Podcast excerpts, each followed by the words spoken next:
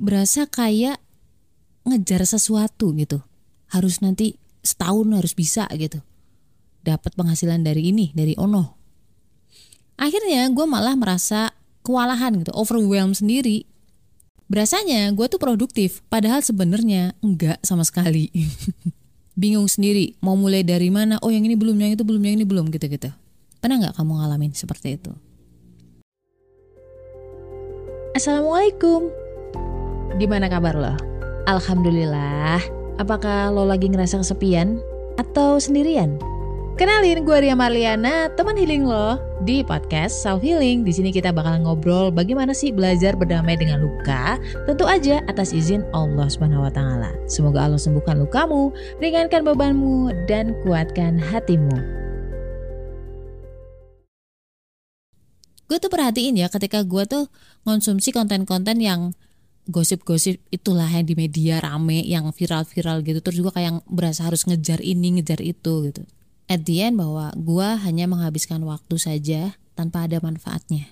Sempat menunda sholat.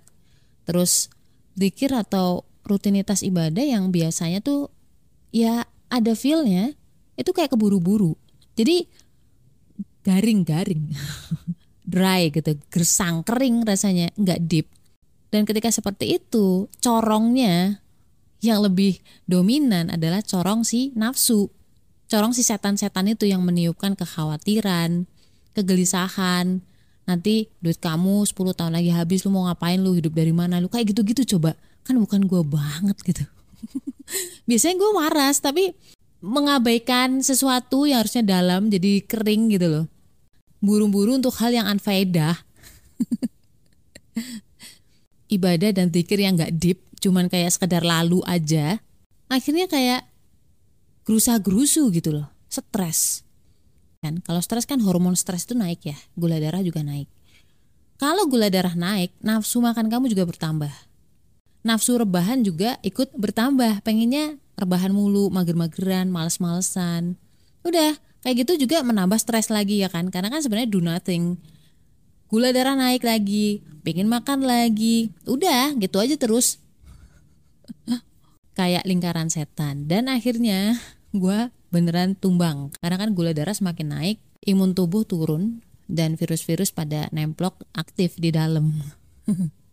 Satu kata karena nggak tenang. Gerusa gerusu di saat itu gue baru sadar nih waduh aneh salah nih kalau gue sampai flu tuh pasti something happen gitu. Sesuatu yang bikin gue tuh deg-degan gue mengejar sesuatu gitu kan. Yang sebenarnya duniawi. Itu gue perhatiin banget sih. Dari mungkin dari tahun 2000 berapa ya? 2019an mungkin gue udah memperhatikan uh, pola pola hidup gue. Akar masalahnya adalah gue ngandelin diri gue sendiri. Ngandelin nasib gue kepada rencana dan logika pribadi aja. Bukan ngandelin nasib gue ke Allah. Akhirnya gue istighfar di situ. Karena teman gue juga ngingetin sih, jangan lupa istighfar. Dan gue menghela nafas panjang di situ. Kayak ngomong ke diri sendiri, slowing down, woles aja. Tapi gimana coba caranya ya kan? Orang juga tahu kita harus woles, tapi gimana caranya?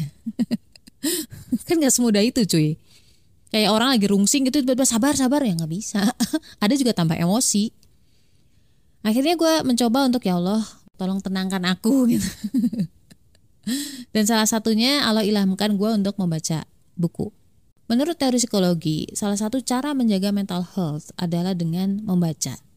Buat orang yang pikirannya nggak sabaran gitu ya, yang pikirannya lari-lari kayak gue, seorang introvert gitu ya, rungsing, worry ke mana-mana, berisik gitulah pikirannya. Ibarat gelombang air nih kayaknya tuh udah kayak dikobok-kobok kali, nggak tenang sama sekali. Dan membaca itu sangat ngebantu loh untuk bersabar. Untuk apa ya, menenangkan diri gitu. Gak mungkin kan kamu baca cepet-cepet terus buka-buka halaman doang gitu kan. Itu namanya nggak ngebaca. Gak bisa lu baca buku gerusa-gerusu. Kamu gak akan paham atas apa yang kamu baca. Dengan membaca juga pikiran lo tuh disuruh pelan-pelan dalam mencerna, merenung dan juga mendalami sesuatu. Alon-alon ya, step by step, halaman demi halaman, baris demi baris. Gak terasa pikiranmu tuh kayak dibawa ke situasi yang hening, tenang. Dan kamu mulai nih memahami pemikiran atau sudut pandang si penulis, penulis buku ya kan. Nah, bukankah Al-Qur'an adalah buku dari firman Allah itu sebenarnya kata-kata dari Allah, benar nggak? So dengan membacanya kita akan dibawa nih untuk memahami apa maunya Allah, sudut pandang Allah. Bukannya malah protes dan mempertanyakan kebijakan Allah, kayak apa sih mau engkau ya Allah gitu kan? Kan ada banyak orang yang mengalami step seperti itu. Ya nggak apa-apa. Itu salah satu journey juga, salah satu step juga. Padahal sebenarnya kamu nggak perlu protes kayak gitu. Lu buka Quran di situ ada semua. Baca dengan tenang, berdoa sama Allah agar kamu tuh dipahamkan atas apa yang lo baca. Dan ini nggak berlaku di Al-Quran doang. Semua buku dan semua ilmu tuh kayak gitu. Pemahaman itu datangnya dari Allah.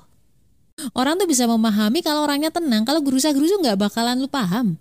Ada juga lu merasa paham tapi aslinya nggak paham. Dengan cara itulah Allah menolong kita dari bisikan dan godaan setan. Dan jangan lupa ya berterima kasih serta bersolawat kepada Rasul, nabi, keluarga, dan sahabat. Karena berkat mereka lah firman Allah tuh sampai ke kita gitu. Dan taruhannya tuh bukan 1-2 juta gitu, bahkan raga dan nyawa. billah. Stay love and assalamualaikum warahmatullahi wabarakatuh. Episode selanjutnya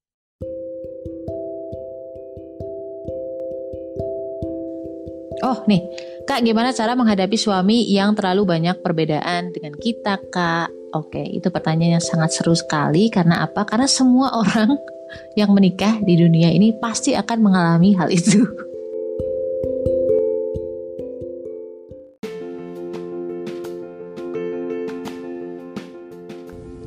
Kak, aku golongan darah B. Kenapa ya aku itu suka ragu-ragu terhadap keputusan aku sendiri? Kenapa juga aku tuh susah banget nginget nama. Dan banyak orang yang salah paham terhadap saya.